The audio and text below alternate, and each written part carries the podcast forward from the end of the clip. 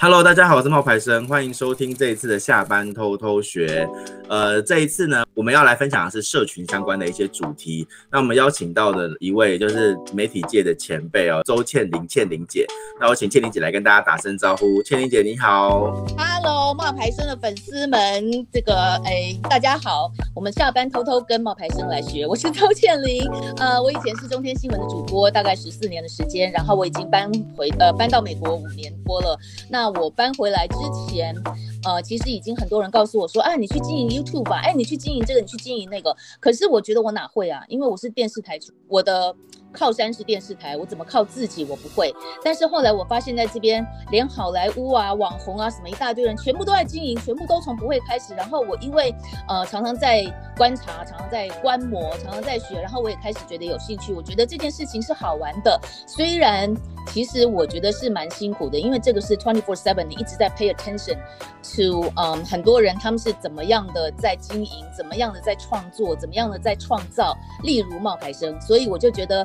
呃，很很好奇，想要知道其中到底是一些什么样的道理，冒牌生可以会是冒牌生啊？哈哈，没有啊，那倩玲姐你那个谦虚了，因为我自己看你自己做的那些影片啊，你在你在你的呃 Facebook 上面发的那些东西，其实说实话，它不是说。我我们现在拿去给品牌的话，他们一定会说，哦，我觉得这不是我们要的风格什么的，但是它就是有用。它跟我们平常在电视上面看到那种广告，十五秒钟，然后把女明星拍的美美的，然后就是你知道，跟以前的那种保养品的广告其实完全不一样啊。我是听说现在比较，我不知道应该是说流行还是吃香，还是比较 mainstream 的，比较主流的，并不是一个很美的人，而是接地气。这是我听说。确实是，真的是这样子，所以我才会说你那个效果其实是很强大的。很多人看到应该都会就是想说，哎，也来体验一下，或是也来也来用一下。而且你的分享写的这些那些内容的方式，也是就是很直很直观呐，就是写你自己的感受啦。对对啦，因为我不会卖东西，我不会，我只能够分享。那我我只会分享，然后我我不会，因为我不是业务部，我是新闻部出身，所以那个感觉是不大一样的。而且我常常就是会跟人家讲说，你看 Julia Roberts，她拍 Lancome 的广告，你看过她用吗？没有吗？对啊，对啊，没有。看 看谁益生菌的广告，你看到他吃了吗？没有吗？那我全部都吃给你看，用给你看。Over the time，over time，大家看到你在进步，看到你变瘦了，看到你变结实了，看到皮肤变好，这些所有的就是一步一步一步，嗯，会让人家信任你。我觉得建立信任感是很重要的，对我来说。我觉得做自媒体这件事情有一个很重要的，就是说要建立信任感。很多人啊，其实会急。我最近因为上了很多课嘛，然后这些课程的内容里面有很多，其实也都是在各领域，他们可能已经有一定的成就了。比如说他很厉害的物美师，比如说他是很厉害的那个演讲的人，可是他们在经营社群的时候，因为社群它分非常多的小圈层。大家有自己的小圈圈，可是当你要去跨到别人小圈圈的时候，嗯、那那个时候其实你就是要从零开始，你就是一个你人家可能在那个地方也不认识你，也不认识我，那也不认识就是你是谁，所以在每一个小圈圈都是要去重新建立这个信赖关系，我觉得。对，我觉得你讲的很有道理。就是我之前呃看到一个、听到一个，我不知道算演说还是类似 TikTok 那种东西，就是你一旦从任何不管你是多了不起的一个大咖，你重新跨了一个领域，你现在变成你想要变成一个网红，你想要变成一个呃，就是有有有另外一种形式的、另外一种方式的影响力的话，我觉得心态归零很重要。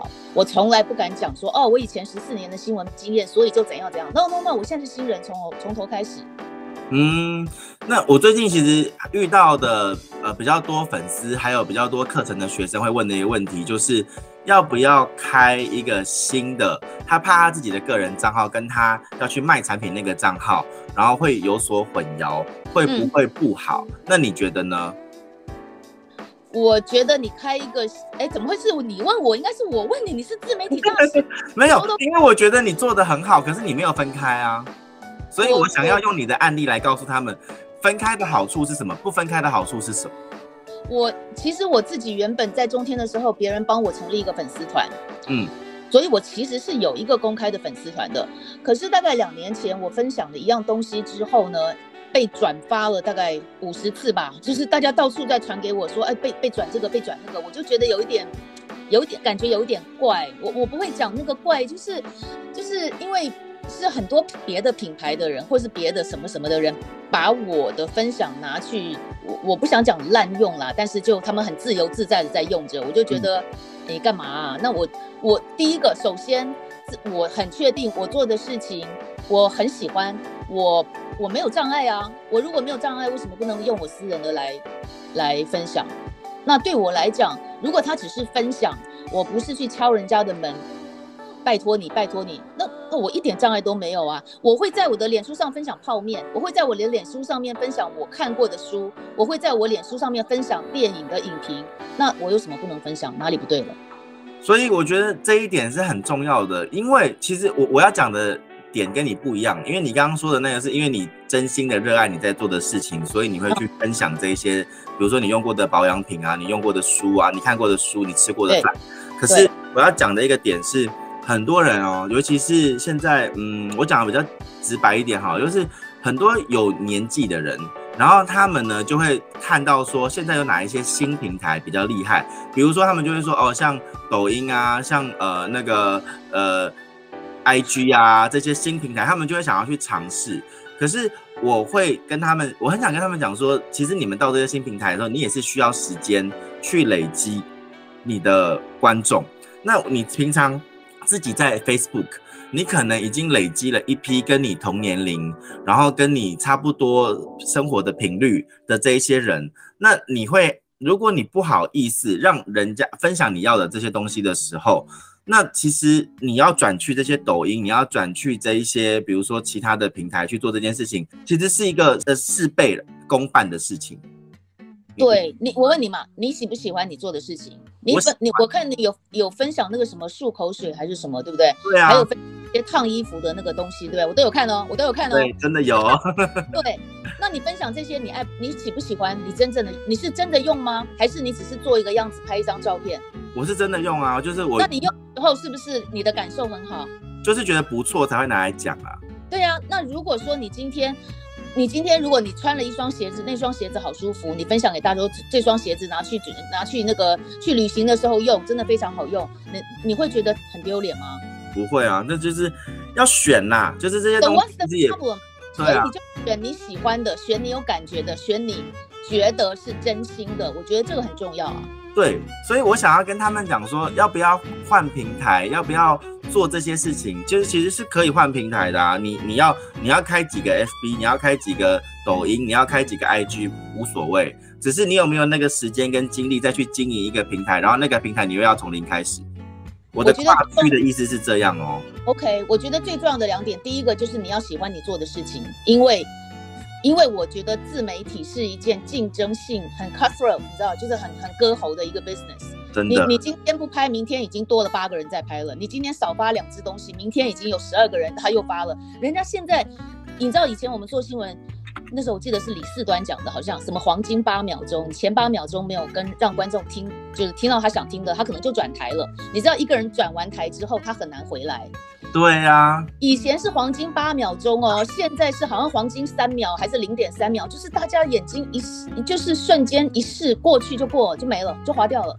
哦，说到这个，说到这个秒数的这件事情，我可以跟你分享一个数据哦，因为，嗯，因为因为呃，你你你你应该会发现呐，就是在比如说在 YouTube，你可能是百万有人有百万观看数，可是你知道 YouTube 的百万观看数跟 Facebook 的百万观看数，还有抖音的百万观看数，它都不一样的道理哦，它都有有有呃，它的它的那个观看数的比重，那那个决定的观看数那个标准是不同的，每个平台都不一样，这你应该没有听过。对啊，可是刚好这样，现在我就要请教你了，因为呃，我最熟的是 Facebook，最熟最熟的，对那。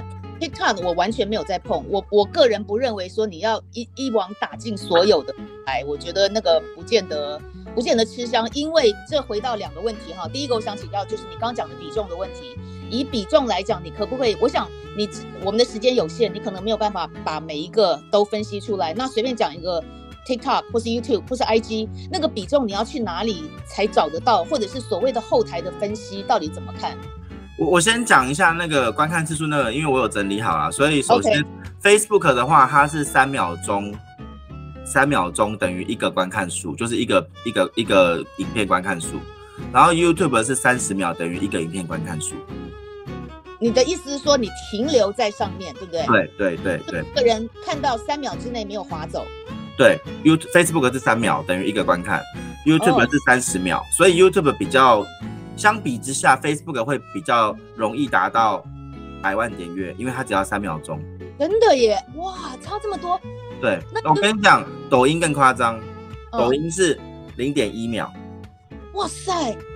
等一下，如果我说 TikTok 有百万观看，那加起来的秒数也是百万乘以零点一而已。对对对对对，是乘以零点一，是乘以零点一。对对对对。那所以，那那做 YouTube 不是很辛苦吗？YouTube You YouTube 的辛苦的程度是 FB 的十倍，是这个意思吗？对，我跟你讲，之前有一个很有名的品牌叫 PNG 然后 P N G 就曾经就是质疑过 Facebook 这个问题，就说我明明在你们两个平台都是下到百万的那个观看数，然后我在你们两个平台都花了就是几亿美金在投广告，可是为什么你 Facebook 给我的这个广告的曝光数跟 YouTube 给我的曝广告曝光数比起来，你们看起来比较好，可是你们的转换并没有比较高。Facebook 后来就说他们本来不承认，但是后来他们的那个就出来就是道歉，因为 P&G 就是威胁说，如果你们不告诉我们这个。这个这个这个原因，我们以后不在这边下广告了。然后 Facebook 就为了钱低头嘛，就说那因为几亿美金嘛每年，所以他们就低头就说，好啦，其实我们的算法是三秒钟，然后 YouTube 他们算法是三十秒，所以 PNG 你你看到都是百万观看，可是那个水分不一样。所以你刚刚讲的转换是，你可不可以再解释一下？就是它的转换，就是说可能比如说 YouTube 看了一。呃，YouTube 的百万观看有一百个人去买，可是 Facebook 的百万观看为什么只有五个人去买，或者两个人去买？OK，OK，OK，所以其实很多就我我我想应该有相当高的比例会在 YouTube 上面拍东西，在脸书上面拍，在 TikTok 拍，很多人其实最终是希望能够变现，对不对？对对对，这是一个最大的问题。所以你刚刚问到说后台啊。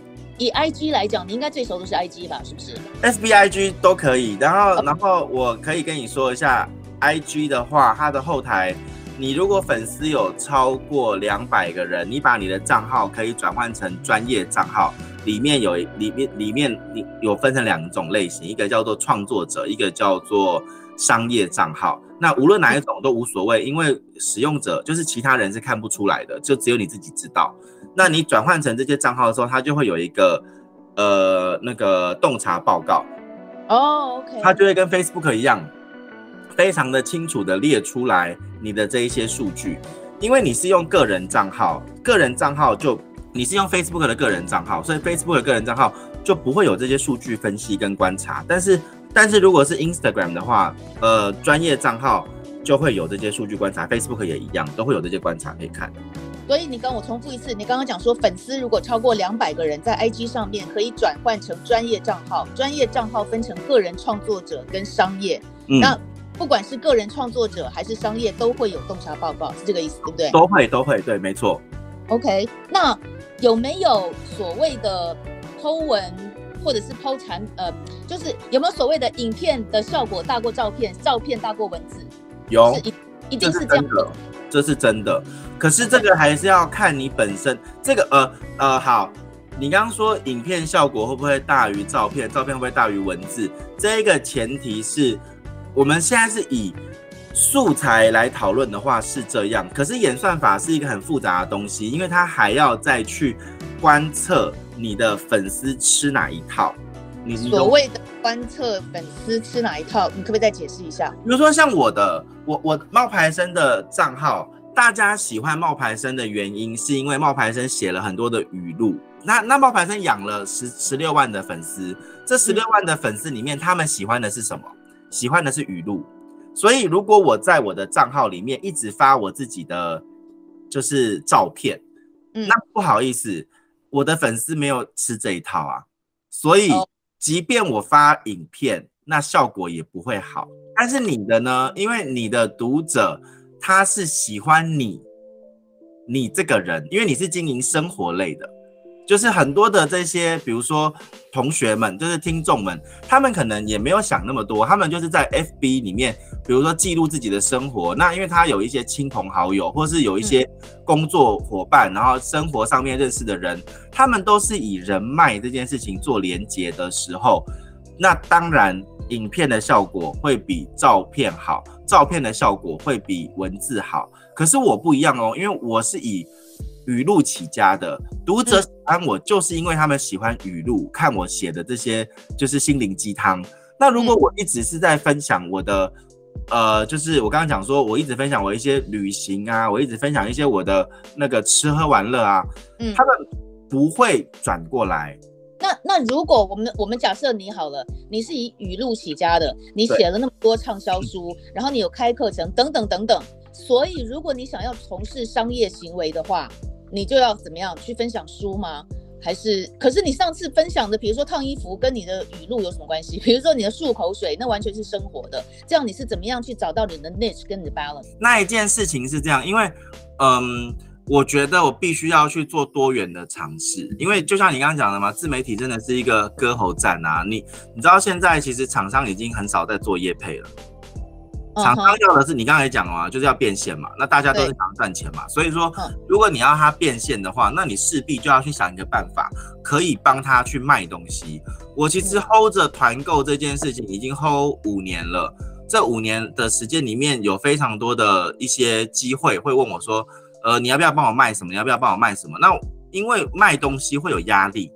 所以我就会不想，我想说，反正现在过得好好的，有书有演讲，然后有干嘛的，何必那么辛苦去做团购？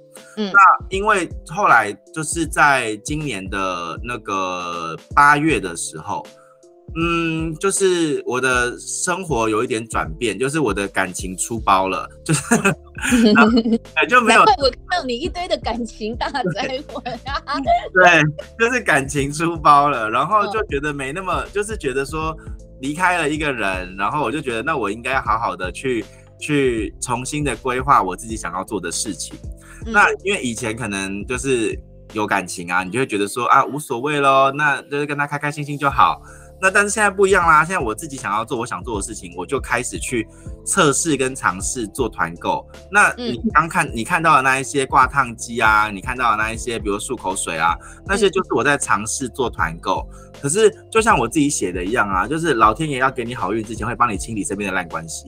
真的哦，就是我开始做团购了以后，其实就开始有非常多的厂商，然后来做尝试。我就开始，嗯、呃，因为刚刚开始啦，所以我目前开始，比如说我做了那个挂烫机好了，我一台挂烫机是卖一千八，然后 PC Home 卖两千四百九，这个其实就要还要牵扯到非常多选品的一些技巧。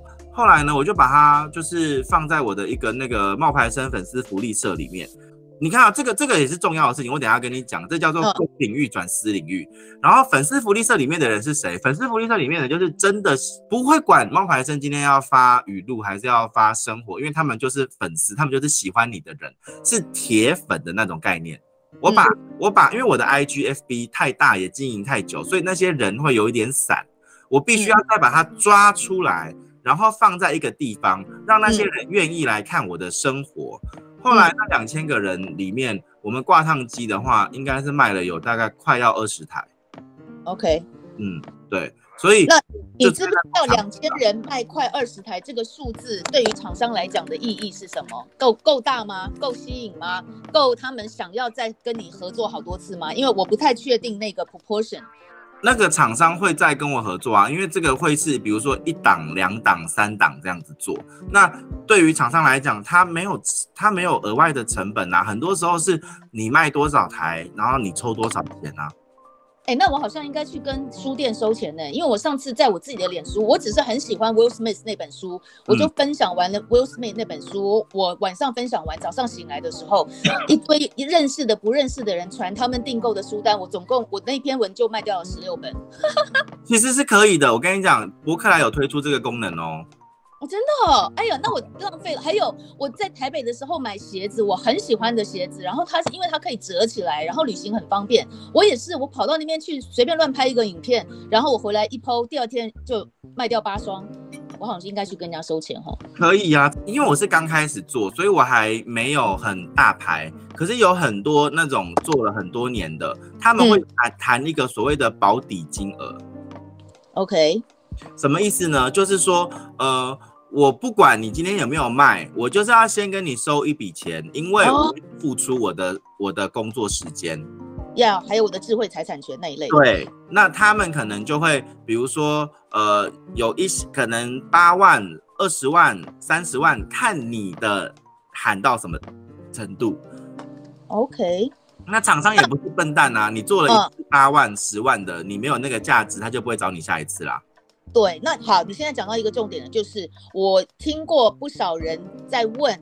怎么样找厂商？厂商为什么要找你？你你是有多少粉丝？你是有多少影响力？你是多大牌？你是有什么成绩？你是有什么什么？那他们想要 build up 他们自己，然后比如说这个，比如说我认识一个人，他有 build up 大概两万个粉丝在脸书，他也不知道这样子去找厂商够不够，然后他也不是有名的人，他就是一步一步的在 build 他自己。那怎么样去找厂商？像你的话是是厂商来找你吗？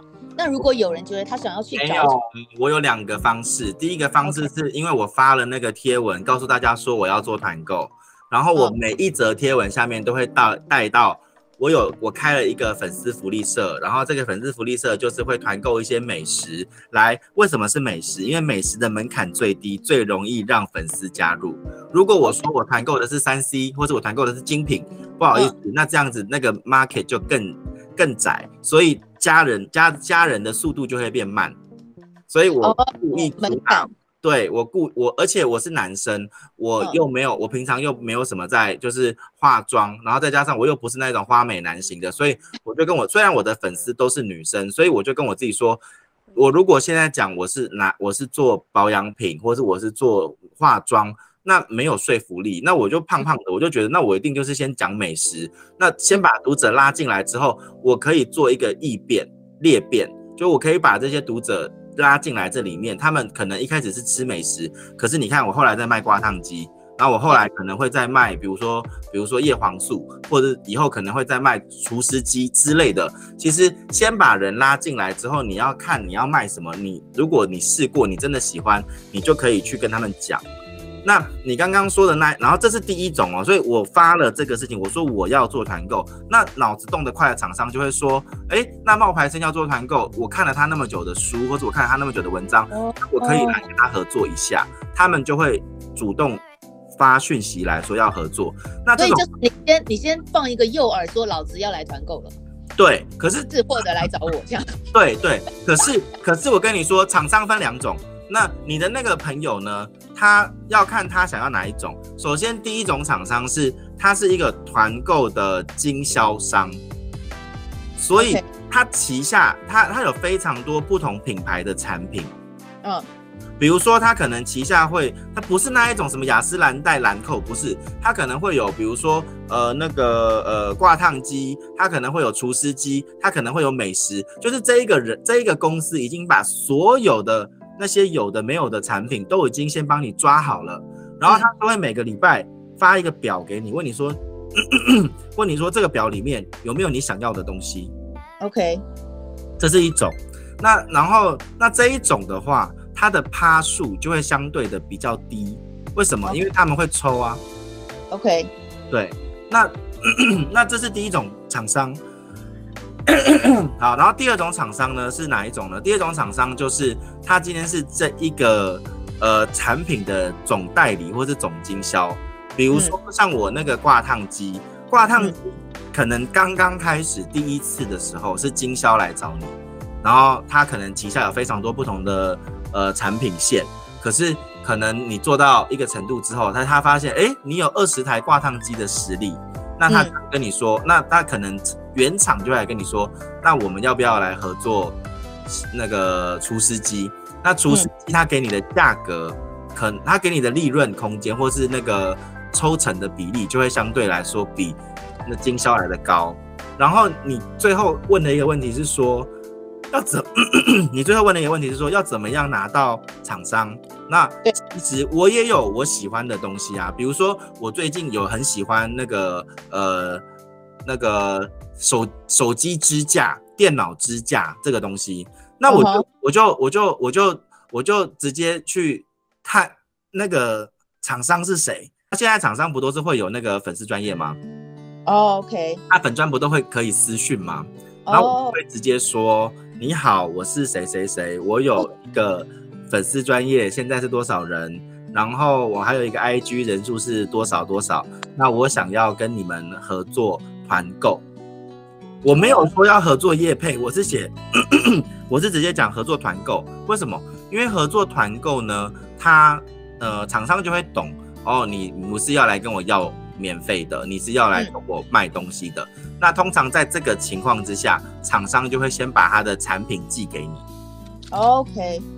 然后那谈好之后呢，就会做团购。那接下来的团购又分成两种，一种是地区型的，一种是兴趣型的。比如说像我的，我的就是兴趣型的，我的粉丝们是坐落在全台湾各地，所以他们呃厂商要负责金流物流，然后。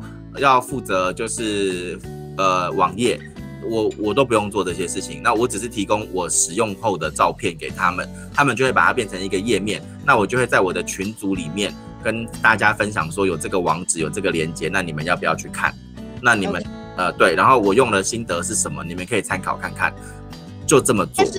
但是你说你拍照、拍影片那些，那个 production 是 on you 你自己，对不对？你要拍，你可以拍，你也可以不拍，你也可以直接把厂商给你的素材丢出去。但是你觉得拍是不是更好？不一定哦，不一定。不一定，OK，不一定，因为因为呃拍的话，我觉得你的那个拍法会更好，因为你那个我有试过，我有试着坐下，因为我在，因为我有试着就是你刚刚看到那个挂烫机好了，你看漱口水跟挂烫机的拍法就不一样。漱口水的拍法是讲这个东西，挂烫机的拍法是可能只有给你看使用三秒钟、五秒钟。因为这根本不可能一样，因为挂烫机是一个看得见衣服会变平的，你漱口水是要给人家看，看你吐出来水吗？不是啊，可是可是我的意思是说，坐下来，我我我最因为我我刚开始做团购嘛，所以我试过，我坐下来，然后好好的跟大家讲这个东西。我觉得效果没有我直接使用给他们看的来的好哦。我的意思是这样。等一下，我再说回来，就是你在那边滔滔的解释它有什么什么什么什么什么好处，还不如你就是直接漱漱给他们看，漱口给他们看。对对，那那就是我说的拍影片是不是真的还是比较吃香？不是啊，要有信任感。有不同的拍法啊，有坐下来讲，有有，比如说像像购物台那种，他就是坐下来，然后跟你讲，然后对对对，给给你看。那个使用的效果，那那我就想说，那我两个都要试，我才会知道说读者到底对哪个有反应。我发现三秒钟、三秒钟、三秒钟接起来一段十五秒的影片，效果是最快的。哎，我也觉得哎，所以我拍的时候，其实我现在会越这种事情，就是你越做越熟悉嘛。对，每一件事都是一样，你就会知道拍三秒停下来，拍三秒停下来，而且我们可以边边拍边剪。意思就是你心里面，你心里面总共就只有十五秒，总共就拍五个镜头。那五个镜头你在脑筋里面已经接好了，你就这五个镜头拍完一接，啪啪啪啪啪就出去了。所以有时候我在跟人家吃饭，我饭还没吃完，我文都已经影片都已经抛出去了，会很快。可是你那个呃，那是因为你是媒体人，你有这个概念，很多人没有，no, no. 真的、呃、真的。嗯，可是可是因为我觉得如果十五秒真的很短那不然我们再来拍。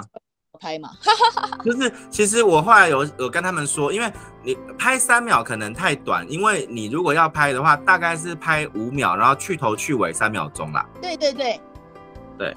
对啊，我说的就是结果的三秒啊，你可能是拍十秒啊，最后你是抓三秒。对对对对对对对，是这个意思哦。因为大家会误会说是不是只拍三秒就好？哦，不是不是不是，你像我们出去采访，你跟一个人你堵他的麦，跟他讲话讲了十分钟，出来只有二十秒啊，一定是剪出来的。对，你你心里会知道哪哪几秒是可以用的，你就是心你自。可是这种事情都是越做你会越熟悉，你心里会越明白，越明白越快。对对对，所以等一下刚刚讲到一个后台哈。嗯，有没有他会不会告诉你，你什什么时间 po 文效果最好，最多人一下突然看？会哦，会会会有那个最好的效果的时间。可是我觉得那些效果的时间呢、啊，都是前提是你有发文的时间内，它其实是在记录你有发文的时间是什么时候，然后那个时候的效果怎么样。然后要记录，因为如果比如说像我，我是刚刚跟你说我感情受挫之类的，那我就 我就有连续，我就有连续几乎三个月都没有什么发文章，除了叶配之外，嗯，那你就会看到说，那整个数据就不一样啊。哦，长得不一样了。对对对。你比如说，好，我们我们做一个实验，今天我是中午十二点发文，明天我下午五点发文，后天我晚上十点发文，然后。我每一天都各发了一次，在这三段不同的时间，然后后台的演算会长得什么样子？它一般都会长得很像一只金鱼啊，金鱼你知道吗？就是一个金鱼，金鱼就是尾巴，然后然后然后凹下来，然后再变成一个大身体这样子。所以它的意思就是说，它凹下来的地方呢，就是效果不好的地呃不好的时段。那通常那种效果不好的时段，其实就很烂呐，就是什么凌晨三点四点那种时间啊。你说的是台湾时间对不对？对对啊，就是每个人就是看你的，你看哦，像你在美国，可是你的粉丝都是台湾人的话，那你就要去看那个金鱼图，它那个下来的时间在哪里啊？那可能是台湾时间的三四点啊。然后好的时段就是从那个好的时段就是从晚中呃早上的七八点是个好时段，因为它是通勤时间，然后开始往它就开始往上。那往上的意思就是说。呃，脸书或是 IG 的同时在线人数变多了，嗯、那那就会一直到十二点，然后十中午十二点，然后到了下午的时候呢，会持平，再会下来一点点，但是没有很多，然后最终呢，就是到晚上呃下午的六呃晚上的六七八九十十一都是好时段。可是我个人觉得，同一篇文章，你晚上八点发，跟你那个下午三点发，晚上八点发发的效果比较好。OK，可是你要知道，晚上八点发的竞争也比较多。对对对对。那如果我随便乱讲哈，你你有你在 PO 一个东西的时候，你会不会根据你的内容来准备？你想要八点发还是要三点发？会啊，因为对啊，讲受众数字跟受众成分都不一样嘛。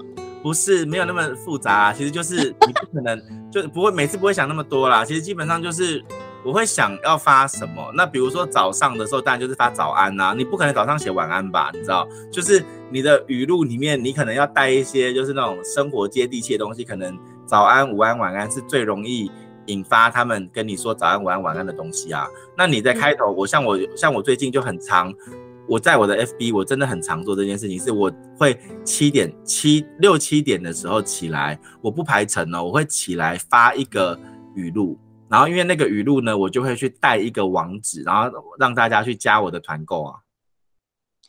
好，我我想请问一下，在 IG 上面，因为我知道在很多在脸书上面，我常常收到人家来跟我发邀请，要要要我变他的朋友啊，就是发那个 friends invite。对。然后都会去看一下这个人在干嘛，你就发现他十篇文章有十篇都在卖东西，很烦，对不对？那 IG 你们有加人这种事情吗？I G 的话也会有人说，呃，要不要互相追踪什么的？可是，可是我通常都不太会理，因为就是觉得没有必要。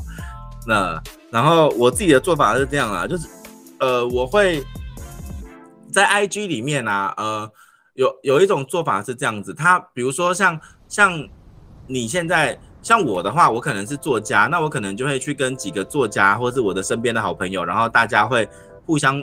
就是吃饭的时候可能会拍个照啊，互相打卡，互相标记，这个真的是有用的。什么样的用？就是增加粉丝这件事情是真的有用的。就是比如说像你，那你你可能回台湾的时候，你跟比如说你的主播朋友们吃饭，那吃饭的时候不是他们会发，你也会发吗？互相标记，互相打卡，那这样子粉丝就会互相知道彼此，然后就会成长啊，这是有用的。嗯，那我上次回台湾找你，我应该好好的利用你一下，都没有。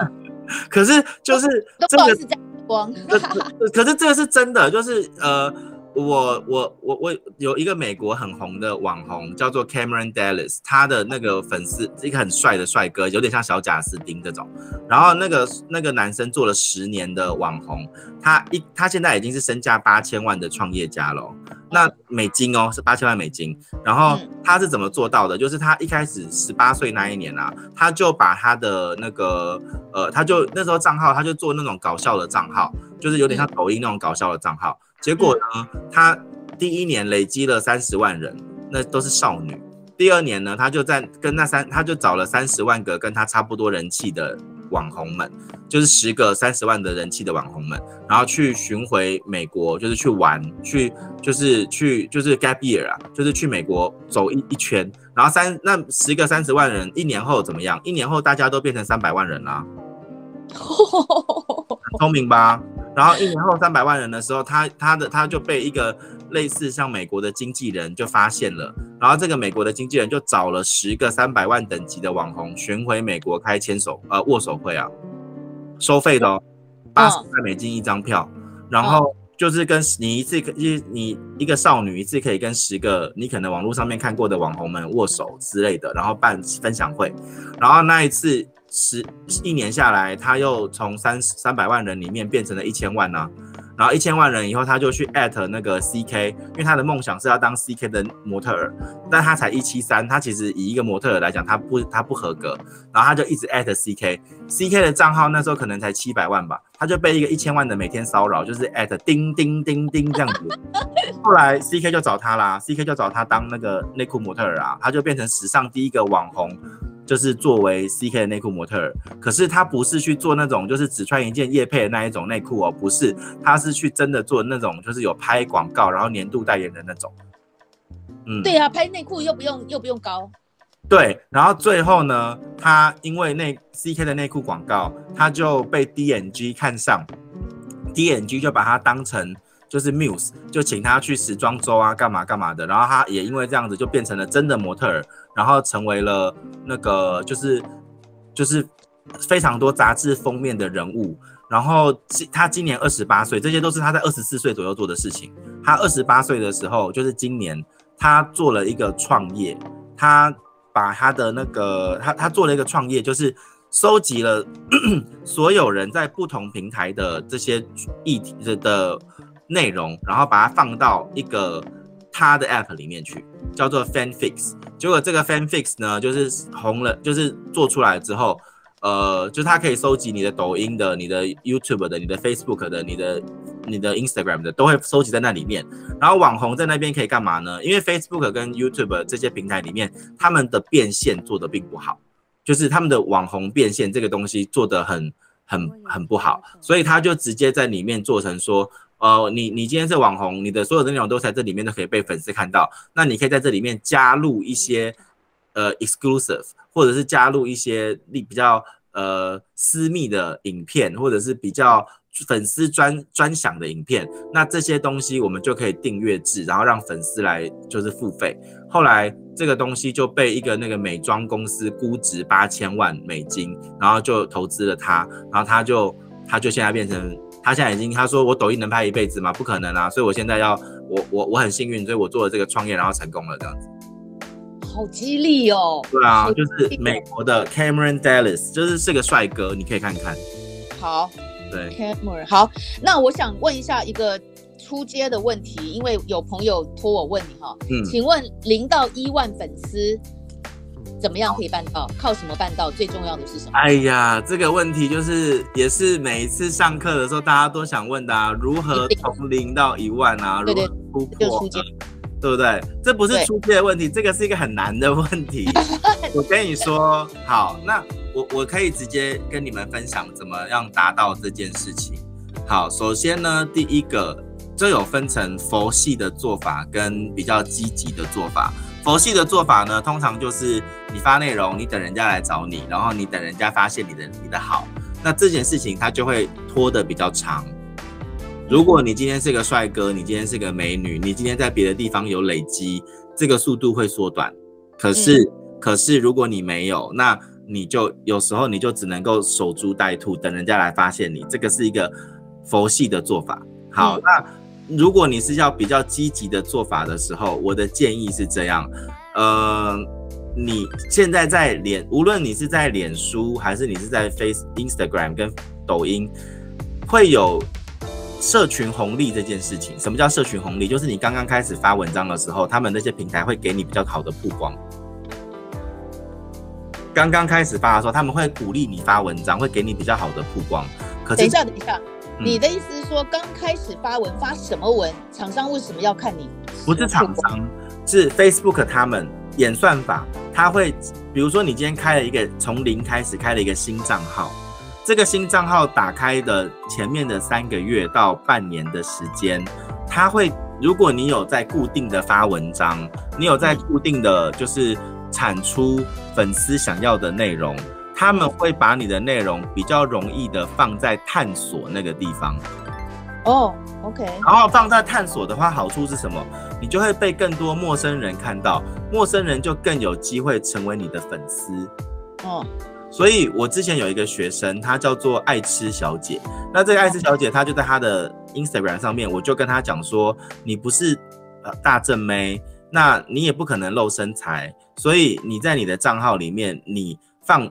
你的脸或者你的身材在封面，如果不会赢，那你就不要放。你要放的是读者他们想要的东西。嗯、他就说：“那读者想要什么？”我说：“你想做什么东西？”他说：“他想要做减肥。”我说：“那你就是要放食物热量表，因为这个是现在大家可能想看的东西。”嗯，好，他就在，然后接下来第二张照片，你可能就是要发一些，比如说你的减肥记录。第三张你可能就要发你的自拍，最后一张你要发你的体重。你就每一天都是食物热量表，然后你的你的你的你的状态，然后你的体重，你吃了什么，每天都是这样子四张四张四张。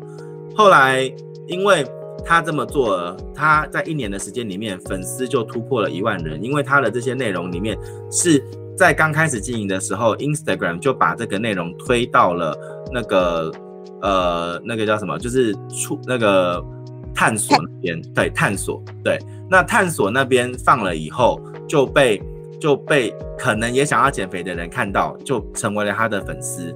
所以你要提供了你你提供有价值的内容给别人的时候，他是为了那个有价值的内容而来，但是他是为了你而留下来。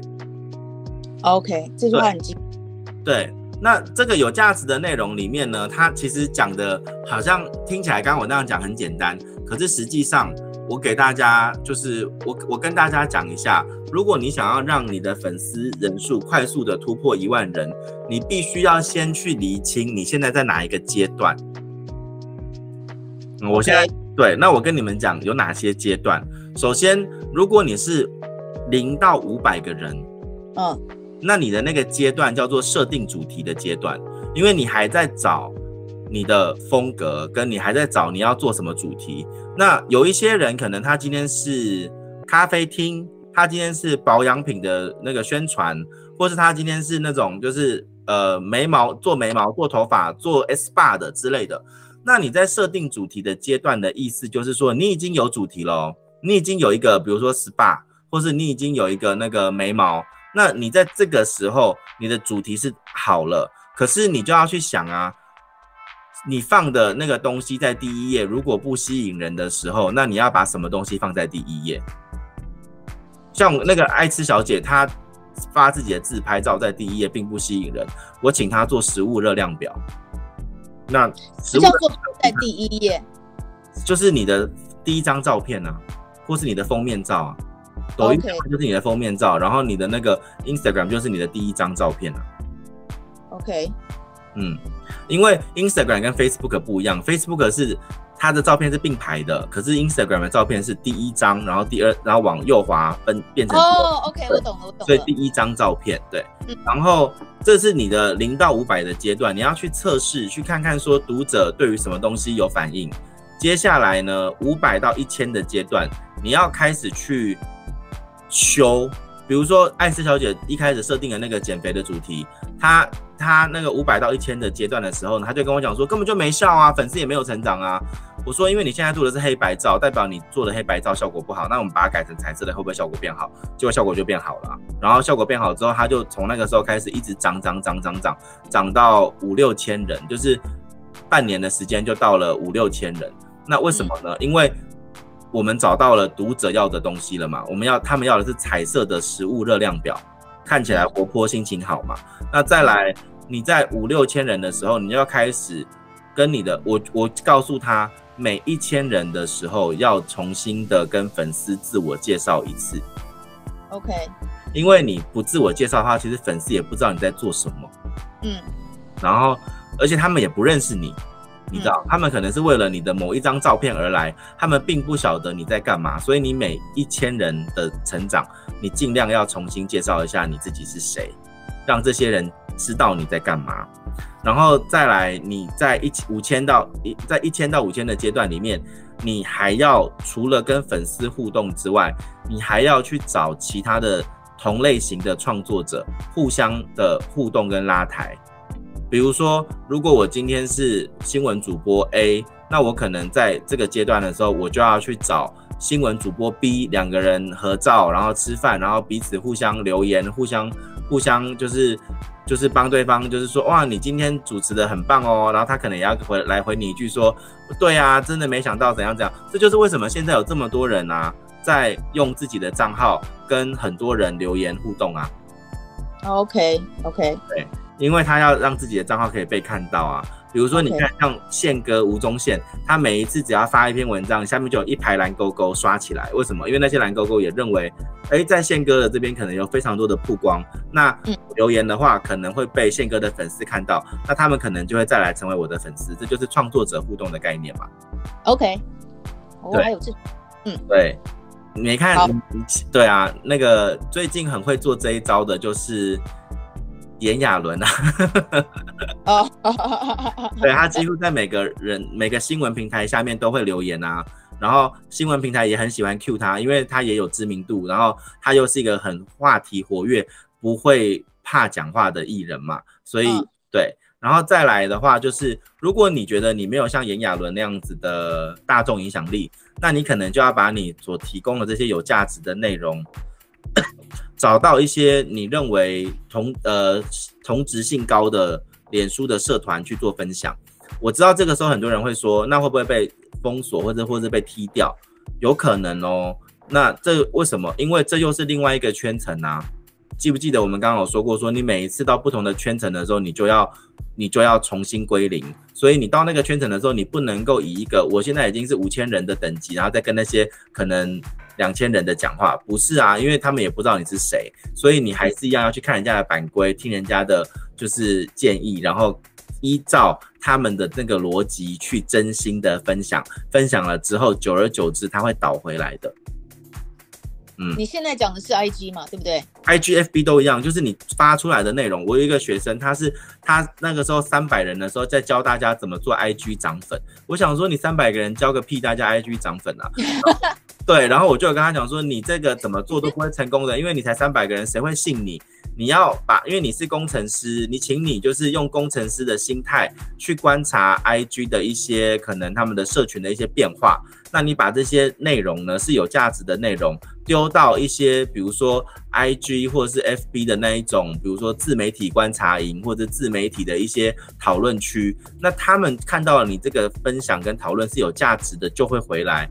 后来他就听了我的建议之后，他就从七百个人，然后就是去分享他的那些，比如说他的观察，比如说哦，他是工程师，他花了三十天做了一个测试，发现可能要发什么类型的文效果比较好之类的。那他这个内容分享到他的那个就是什么自媒体观察之类的这种社团的时候，那个社团可能有一万人、两万人，他的粉丝就从七十七百二十个人变成了那个就是三千多人。OK，不是只有分享一次，他可能分享了五次。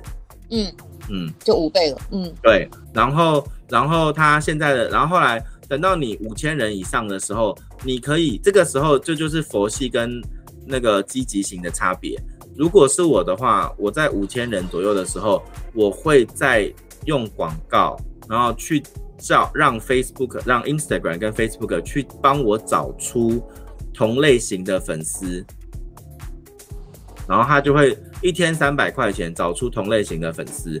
那你一天三百块的话，像我的粉丝，现在我也有在做这件事情，因为我不是都有在发语录嘛，我就会后台看哪一个语录的触及还有转换最，就是转换成粉丝的几率最高。其实 Instagram 后台会告诉你，然后你看到了之后，你就可以把这个数字，你就可以把这个贴文拿去打广告，打广告之后，一个粉丝看你的那个那个。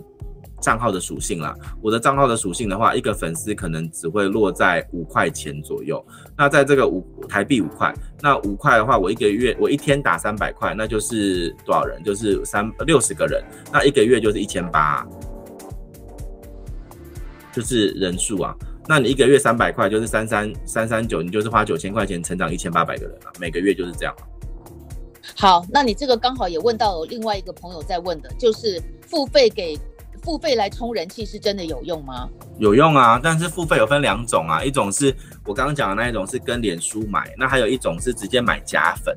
那你买假粉的话，嗯，我觉得没什么意义。可是因为有时候，比如说像我以前在游戏公司上班，那游戏公司上班的时候，刚开始他们就需要充人气。那充人气的话，你就势必可能需要买一些假粉丝，让人家看看说，哦，你这个游戏刚刚上线就已经有个两万人、五万人。那你那个可能就是假粉，那那个价格跟我刚刚讲的那个五块钱是不一样的。假粉的那个价格啊，就是如果你今天是跟那个呃，如果你今天是跟 Facebook 自己买，那他会依照你不同的主题给你不同的钱，因为给你不同的收费，因为这个不是 Facebook 算的钱，这个是粉丝自己。信不信赖这个主题？比如说，我今天是语录、心灵鸡汤，跟我今天如果是讲一个投资理财，那你觉得哪一个站会比较贵？哪个站会比较便宜？投资理财贵吧？对啊，所以如果你今天做的这个主题本身就是一个比较贵的、比较、嗯、比较、比较、比较市场少的，那你当然你的站就会贵啊。那这个是跟脸书买的，它就会有一个不同的产业，会有不同的价格。我自己是觉得吃喝玩乐是最简单的啦，人人数成长最简单的，就是买粉是最便宜的，因为它是最没有那个侵略性的。那如果你今天是做那一种，比如说你拼你拼了命的要去做，比如说卖直销啊，或者是增员啊，或者是呃卖产品，那你当然你的粉丝就会不相信你啊。所以我那个时候就直接建议我那个学生，就是直销的学生，我就说，如果你要做直销，你可以做直销啊，你也要增员也可以啊。可是你要去想，你用什么方法找到这一些人是最便宜的？然后那个人就跟我讲说，嗯，他他发现，如果他直接用脸书去找一个增员的话，可能会花到可能台币一千块一个人才会开启一个对话。我说对啊，因为直销本身就不是一个容易，呃，就是容易扩散的东西。如果我是你的话，啊，他我就让他说，那你平常怎么做？你的粉、你的会员怎么来？他说他很喜欢运动，所以他平常都会去。他是他们有开一个那个跳床的那个运动教室，他就会去举办跳床课。跳床课针对的对象是小朋友，就是那种三四岁的小朋友，然后跳着跳跳床，他妈妈就会跟着来，所以就会有一个跳床老师，剩下的人就会去准备一些，比如说呃。奶昔呀、啊、蛋糕啊，然后给那个来参加跳床的妈妈们。那妈妈们吃了之后，可能连续来个三次、四次，他们会认为这是一个不错的活动，这个东西也蛮好吃的。那他可能就会想要买这个奶昔，或是买这个蛋糕啊。那接下来他就会成为会员啊。所以我就跟他说，你的 TA 就是要你的广告不是要去打，不是要去打直销。而是要去打跳床，你跳床只要每个月可以增加，嗯、你现在跳床一个月是多少人？他说，他说一一场跳床是二十个人，那你一个月你顶多就是你要把它变成八十个人嘛，因为四场嘛一个月，那你就是变成八十个人，那你八十个人里面你要我们现在没有用广告的情况之下，你可能只有四十个，那我们就是用广告把它变成八十个。然后八十个来跳床的人，可能我们就用买一送一，我们就用第二位半价之类的这样子的行销策略去把这些人抓出来。抓出来之后，接下来你的这一笔钱，你就可以，你你你的你的这一个你的这一个广告，你就会拿到真的要来跳床的人，那跳床的价格就比较低啊，跟你直接增员的效价效效果比起来，跳床的价格就比较低嘛，所以到最后他就这么做了，然后他也因为这样子，从这些人里面又捞出一两个愿意去投资新的跳床教室的人，对啊，所以他的直销是跳床教室啊。不是他的直销是，就是贺宝服务，只是、oh, okay, 只是所以有奶昔嘛，所以只是因为他用跳床的这个主题，对，然后去包装他的贺宝福啊，所以其实有很多种不同的包装法，你可以做早餐店啊，你可以做做很多的不同的东西，只是你要去思考你怎么去包装你的这个产，你的你的你的这个产品嘛。其实这跟叶配是很像的概念呢、啊。对啊，对啊，就是置入，你怎么去漂亮的置入这件事情？对，那那嗯、呃，你放，比如说，因为我多半都是看你的 IG，所以我对你的脸书不熟。你在 IG PO 的东西，同样的一套，同样的照片，同样的书写方式，搬到脸书，还是不同的平台，你得要变更。不用变啊，因为我的文字，因为我我就是我自己在做，我不用变的原因是我当初在设定 FBIG 的时候，我就是用一样的这个规格啊。我你看啊，我的素材都是正方形，对，然后我的素材都是我有算过，基本上都是三张三张语录，然后一张广告。那三张语录一张广告的时候呢，我把它放在我的脸书上面，它也会是三张语录一张广告，然后就会是一个四格。对，我都算好了，所以它出去的时候两边都会长一样。对对对，我我有的时候也是这样做，可是我从脸书上面的那四个，我会把它就是四张一起呈现的时候，snapshot 一张，然后变成一格，就是一一大张里面有四个，然后直接一次丢到。丢到那个 IG 上，因为有的时候我自己都不见得会去划人家，可是我一次看到四张，对我来讲有的时候是比较容易的。可是那一次四张的话，因为你的那个四张会比较会比较会很丑，所以我就我就不想这样做。OK，那你有没有你有你会你你有没有呃一个数字，就是一一一个 po 文，你最多建议放几张照片，不要再放更多了。呃，如果是广告的贴文的话，你的照片就要多，就是很多很多没关系，因为你要打广告。可是如果是一般类型的贴文的话，我有算过，通常的话是，呃，一张、两张，还有四张会比较好。为什么呢？因为三张照片的时候，它的格子会被切的很小，就看不到东西。一张 OK，就是在 Facebook 里面，如果你发一张正方形。跟两张正方形都 OK，因为两张正方形会变成一张长方形嘛。嗯，那你发三张的时候，它就不好了。为什么？因为它会被切割成三个横排，或是一大格两小格。对，那这样子，因为你是做正方形，你的你的照片的重点可能就会被裁切掉。呀呀，对对。对，所以要么是一张正方形、两张正方形跟四张正方形，而不要三张。呀、yeah，OK，呀呀呀，有道理。那那所谓的 IG 上面的所谓九宫格，九宫格的意思是说，你在看 IG 的时候，你一次你可能会看到九张照片，因为一个手机的画面可能是十二张，可能是左左右啦。那其实大家在滑的时候都是以一个整体性来看，所以如果你的照片啊是非常多五花八门，像你的可能你刚刚不是说你会四张截图，然后把它放上去。如果你的整体性是四张截图放上去的时候，你每一张都这样子的时候，其实你的照片就会变得非常的小。其实我有点想要整理所谓的九宫格，因为我发现我的照片真的是非常的缤纷，一下跟这个合照，一下跟那个合照，一下在哪里，我自己看我都回溜溜，回回溜。对对对，所以在这种时候，你在设计的时候，比较简单的做法是，你把你每一张照片啊，都都最快的做法是你把每一张照片都加一个背景嘛，就是你你用美图秀秀，或是你用那些修图软体，把你的每一张照片都加一个纯色的背景，比如说都是紫色的背景，那你自己的照片在正中间，那你全部拼起来就会是一个紫色的感觉，然后正照片都是在正中间，比较小张这样子啊。这是最快的，这是最快的做法。可是而且也感觉干净多了。对，可是这种做法的那个问题就是在于说，为了要版面，你的照片就会变得比较小张。对，对。可是你可以设计啊，比如说你的你的版面的照片就是很简单的一个一个鸡蛋，或者是很简单的一片吐司，它就会很抢眼，对不对？可以啊，这也可以啊。对啊，OK，没问题，这是没有问题的，这也可以这么做。那我的做法是因为我都是我以前的做法会是，呃，我以前的做法会比较偏向于是用交错型的，比如说一张旅行，一张语录，一张旅行，一张语录。可是我这样子的做法就会一直在跟我的我的演算法打架，因为我的粉丝，因为演算法喜欢的不是我的。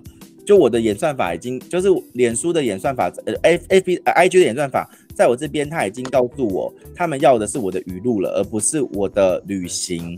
所以如果我一直在发我的旅行的时候，我就会语录的暗赞多，旅行的暗赞少；语录的暗赞多，旅行的暗赞少，就会变成这样。在我就是感情受挫之后，我就觉得说算了，我不要再 再这样子了，我就真的清醒了，你知道吗？我就清醒的知道我要的就是粉丝，我要的就是赞。那我为什么要一直跟他就是去耗呢？所以我就开始狂发语录，然后语录里面可能会藏一张夜配啊、旅行啊在最后面。嗯、那这样子的做法就可以帮助我的内容可以就是达到更大的曝光。所以你如果说，比如说三张呃语录，最后来藏了一个广告。呃广告什么的，你觉得这样子的变现率高或者转换率高吗？有真的比高比较高吗？有啊有啊有啊！我以前就是，比如说像我的课好了，那我今年就是我从八八月九月开始的时候，从九月开始的时候，我就开始办自己的自己的课。那我真的是很佛心哦，我的课的价格是很便宜很便宜的，就是三个小时五百块这种。对，我有看到。对，对，很对。那你为什么看到？因为你看到语录里面往后滑啦。OK，Yeah，对啊，所以看到的人多了以后，那我就会有所谓的转换啊。我发现就是我一个月，我连续两个月这样办下来，我每个月的话，我看应该是第一个月比较少，第一个月可能是五十个学生。那你就算一个人八呃六百六百，你就算平均，因为我是一个人八百，两个人一千嘛，那我们就算平均六百五呃六六百块就好了嘛。那你五十个学生就六五三十三万块啊，这是一个基本的金额。然后三万块听起来很少，可是五百块的这个课叫就就是所谓的引流课。嗯，引流课的意思就是说，他们来了这里以后，他们会再买我的贵的课。那我贵的课呢，可能是。一万四四个小时，嗯之类的，那是一对一的。那这种一万四四个小时的课，可能每一次会有三个人买。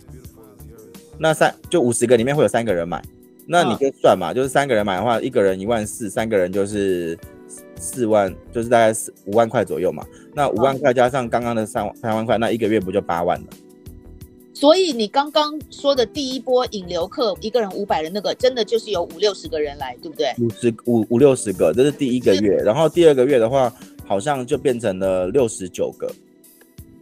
所以你每个月都在开一个引流课。这是最近啦，然后我就最，可是我又就是最近这两个月，我都是在测，我就是在做这件事情。但是我其实是一个脑子动很快的人，我觉得每个月这样子做，就是也是一个很累的事情。所以我后来就决定，就是我现在已经开始在架设我的那个个人的课程网站。那我可能接下来就会做一个，就是因为我要还要去开一些金流的系统跟后台嘛。那我做好之后，我接下来就会去跟我的厂商，我接下来就会去开一个课，叫做。让冒牌生做你的年度社群顾问，然后一一年可能五千块。那这五千块的话，你可以上十二堂直播课，每个月一堂。那你要问问题，你也可以在那个群，我会开一个群组，然后让大家在那个群组里面问问题。那我就可以一年就做这一档就好了。那呃，这个有没有任何？回收的 promise 或者是增粉的 promise 那类没有啊，因为我们这个很难啊。你我能够给你的 promise 就是你要问我问题的时候，我会在那个群组里面，我会在啊。OK，对啊。然后你你那个那个现在的那个行销公司其实也很聪明啦。你要我给你 promise 可以啊，我就去买假粉给你啊，一个假粉是零点二啊。很多人都是这样子啊，只是我觉得这样做就没有意思啊。嗯嗯，对啊。就是，而且你刚刚也讲到，我觉得很好的重点就是你要提供有，人家会为了你有价值的内容来，但是为了你留留下来，你你这个人要人家愿意留啊，因为大家也是会掉粉，会掉粉，一直掉粉，会掉的。对啊，对啊，对啊。我为什么会每个月花就是三三一天花三百块钱，然后一一个月是三三九九千块钱去脸书那边自自动的让他帮我找寻一样的人，就是因为。我也会掉粉啊，那我在掉粉的时候，我就会觉得很烦啊。那我很烦的话，那钱能够解决的事情就不烦啦、啊。我就 我就我就花九千块钱让我不要烦啊。那我反正我每个月如果我这样子，光是课程的钱，我刚刚讲的那个是课程的收入啊，就是每个月光是课程的收入可能有八到十的话，那我还有其他的收入啊。那我就觉得我花我的十分之，我花我的。可能二分二十分之一、三十分之一的薪水去去做一件让我可以维持音量的事情，那是简单的。所以你一个月赚三十万？那个是要不一定啦，有时候可能更好哦，有时候可能更差，不一定。好，所以你觉得跟脸书买一天花三百块钱买这个这件事情做起来，对你来讲是值得的？对我来讲是值得的，对。可是不是。不过也要看你的那个比例啦，那是你收入的比例是多少？以你二十的比例来讲，对对对，没错。可是你要想哦，我刚刚讲的这个三百块，你不能够认为它是没有回收的，因为如果你今天是一个那个呃眉毛的做眉毛的人，你做一次眉毛是七千五哦。那你的广告，你一个礼拜花两千一，你能够找到两个客人，你就当然也是划算呢、啊。也对啦，对对对，对，所以其实还是要看你下广告的目的是什么。对对对，嗯，那那还有就是你在 IG 都有脸呃跟脸书都有在 po 文的话，我这边有一个部落客他在问，请问 IG 卖产品效果比较好吗？跟脸书比较起来哪个比较好？啊，产品这件事情呢，我就要讲到刚刚说的那个私领域喽，就是公领域，就是在 FBIG，可是 FBIG 它的演算法总是在调整，调整到最后你就会无所适从，所以我会建议大家，你无论你是要在哪里卖东西，你还是要把你的人导到你的私域，那我的私域可能是我的。我的我刚刚说的那个赖群组，那如果你们在美国的话，你们可能可以拉微信群，你们可以拉比如说 WhatsApp 的群，那你就要先去了解在你们那边的那个群组上限是多少，因为我因为台湾的赖群现在上限是五千人。哦，这个私人的。群，哦，这个群组上限哦也有上限的，OK，好。对，这个群组上限是五千人，可是这群组里面发的，就是你你你你你你发的内容是不用收钱的。那如果你是用官方账号哦，官官方账号，那你发的那个讯息要推播给所有人看的时候，那就要钱。OK。官方账号是你在自己的成立你自己的账号的时候，你可以选择我是私人账号还是官方账号。不是不是不是，是你在成立的时候，他会跟你说，哎，我们现在有 LINE 的官方账号，你要不要开？那 LINE 的官方账号呢，你一样要自己去加粉丝进去，就是要引流一样啊，就是你要用你你要让人家来订阅你的官方账号。那嗯，简单来说，因为台湾人都有 LINE，所以很多人会用 LINE 来做一个客服。那用客服的话，那你就用一对一的私讯，用 Line。有些人不想给自己的私人 Line，就会给一个店家的 Line 嘛。那那个店家 Line 就叫做官方账号啊。那那你也可以做成名人的官方账号都可以。那这个官方账号的话，你发讯息，因为如果你有一万个粉，你有一万个追踪你的官方账号的人，那你要一次跟这一万个人讲话，你发一个。推播讯息就是你发一个私私讯出去给一万个人收到，就像简讯一样嘛，也是要收钱的嘛。对，那这个收费就是算零点二台币一个嘛，所以我就不觉得我我不我觉得不划算，因为我是每一天都要跟他们沟通的人，我每一天可能都要发一个琐事，不一定是卖东西的。那我每一天发一个这个讯息出去的时候，我就会要收。我就会被收零点二台币。那你去想，我如果有我我我像我的那个 LINE 的官方账号，我最后跟他玩到我那，因为他有点贼，他那个时候跟我讲说要给我免费的，然后也不会收我的钱。我那时候就跟 LINE 合作了，就 LINE 合作之后啊，我跟你讲，一年后我导了三万个人进去，我变成我有我的冒牌生的粉丝有三万个人，我每我每我每天可以发一则推播给他们看。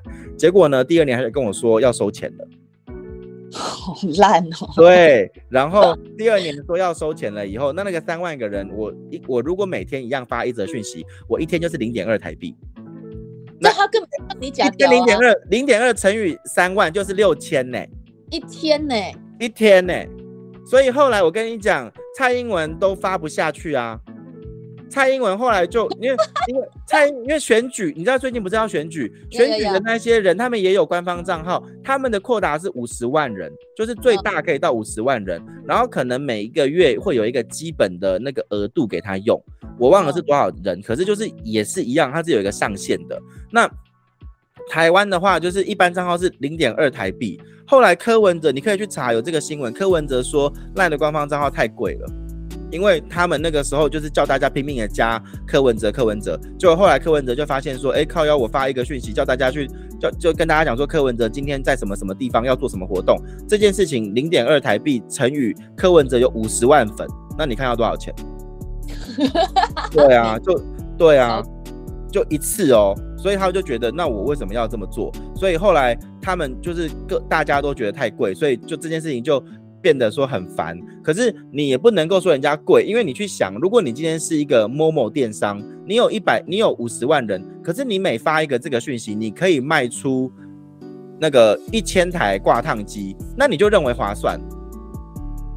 对啊，因为你你一定是算投资报酬率嘛，你付了多少钱去，所以所以我要跟大家讲的就是说。这些账号其实你要去，你真的还是要去思考你，你你你用它的目的是什么？如果柯文哲的目的只是为了宣传，那就不划算，因为宣传是没有办法变现的。但是 Momo 的目的是发了之后让大家来回购你的东西，哦、那就有用。OK，呀呀，有有合理有合理。对，那你有？哎，我的感觉，你有天天发文哈，你你要维持特，你觉得在 IG，我们以 IG 或者是你愿意也讲 Facebook 的话，你觉得每天都要发文吗？或者是一天要发几几则文才能够基本的维持热度？这个就是一样是取决你是做什么啊，你去想啊，如果你今天这个问题，我们问苹果日报，苹果日报小编会怎么说？一天发好多篇啊，这苹果日报会这样回答，因为他们每天就是发好多篇，那他们要的是流量，对吧？所以他们就是一天发好多篇。可是，如果今天我是一个网红，我想要跟我的粉丝维持关系，那我可能就是每天一篇啊。OK，对。那如果我今天像我爸爸，他就跟我讲说，呃，我只是想要让大家知道说我在 FB 可以被找到，那他两三天一篇，三五天一篇无所谓啊。对对，存在还存在就好了。对啊，对啊，对啊，对啊。所以，所以今天就是你发文的这些东西，就是是看你自己要你的目的嘛。所以。呃，苹果日报那边要的是流量，它可能就是要每个小时发。像我在 FB 那边的话，我也把它当成是流量在经营。我也是，呃，晚上的我我跟你说，我我分得很细哦。我晚上的八，我晚上的六点到晚上到晚上的十二，到凌晨的十一点，这个阶段是媒体形态，所以我是每个小时发一篇电影的介绍或是电影的解说。然后我的早上时段就是我的。十早上的六点到中午的十二点这个阶段，我是个人形态，所以我在那个时候我就会发至少一则语录。所以你看，我今天早上十二，我今天早上六点的时候，六八六点到八七点之间呐、我就发了一则就是语录啊。然后那个语录可能就是我昨天的 IG 的语录啊，无所谓啊，因为我只是要让 FB 的人记得哦，我还在啊。所以这都是失恋后做的事啦。失恋前都不做这些，失恋前都觉得无所谓了。哦，OK，不过这也是你摸索出来的嘛，知道什么东西你的受众爱。对，可是这个受众会变，对，受众会变。我跟你讲，每每每五年会有个大改变。现在快到那五年了吗？还是刚刚就正好五年，所以我才开始做团购啊。我记得以前我在新闻部的时候，我们的总监讲，那时候要要选举的时候，他就讲说民意如流水啊，然后后面接一句观众像风，吹了就跑。真的啊，就是压力很大的，真的变得很快，就是因为我年底的时候，就是我应该现在已经十月了，我可能十二月的时候，以前我就会开始去推我的明年度的那个，我刚讲的那个，就是五千元的那个合作那个案子啊。嗯，然后我在，因为刚好又遇到那个感情的状况，所以我这我这几个月的时间里面，我就拼命的去跟出版社谈就是书啊，然后跟那个课程的地方谈课程啊这些的、啊。那你刚刚讲到了说脸书那个。呃，就是往下滑很多，然后说那什么股价啊什么的。我才不久以前听到一个美国的 IG 的网红哦，他亲口讲说，Don't do business on IG, do it on Facebook。他亲口讲的。那那你要给我那个人，我要去观察，我要去了解一下这个人在做什么，然后他为什么会这么说？因为每一个人讲这种话其实是有不同的含义的。比如说，我跟你讲一个很白痴的事情，你知不知道美国那个 Sarah Jessica Parker？嗯。她很红嘛，对不对？就是那个，就是 Sex and City 那个女主角。她有一次被那个 Met Gala，就是那个活动邀请过去，然后 Met Gala 就问她说：“哦，我们邀请你来是想要跟你，想要请你分享你怎么样，就是经营你的 social media，你怎么做你的 Instagram，你的 Facebook。”然后 Sarah Jessica Parker 就的那个结论就说：“哦，呃。” Just just be yourself，我就心想说废话，谁不知道？然后那是因为你是 Sarah Jessica Parker，你讲这种话啊，你可以 be yourself，大家就会喜欢你啊。可是可是我刚刚讲那个胖妹，那她 be herself，那大家不喜欢啊，大家不要看她啊，大家要的是她整理的食物资讯，不是她胖啊。你懂我的意思吗？对对，对，所以所以你刚刚讲的那个 IG 网红说他多少钱，就是他 don't don't do business on Instagram，do it on Facebook，嗯，那就要去看说为什么他一定是在 Facebook 做的比较成功。对呀对呀，他就讲说在 Facebook 比 IG 容易多了，这就是他在讲的。就是要去看他的，要去分析他的原因。好，那我也有我也有学生跟我说，他在 Facebook 卖饰品卖不出去，他在 Instagram 就卖得出去。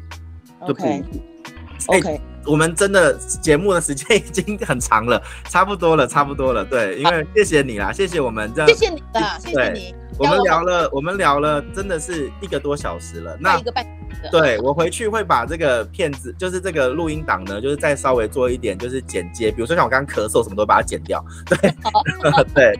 然后，那我们今天分享就到这边啦，谢谢倩玲姐，我们有机会我们再来聊。好，拜拜，拜拜。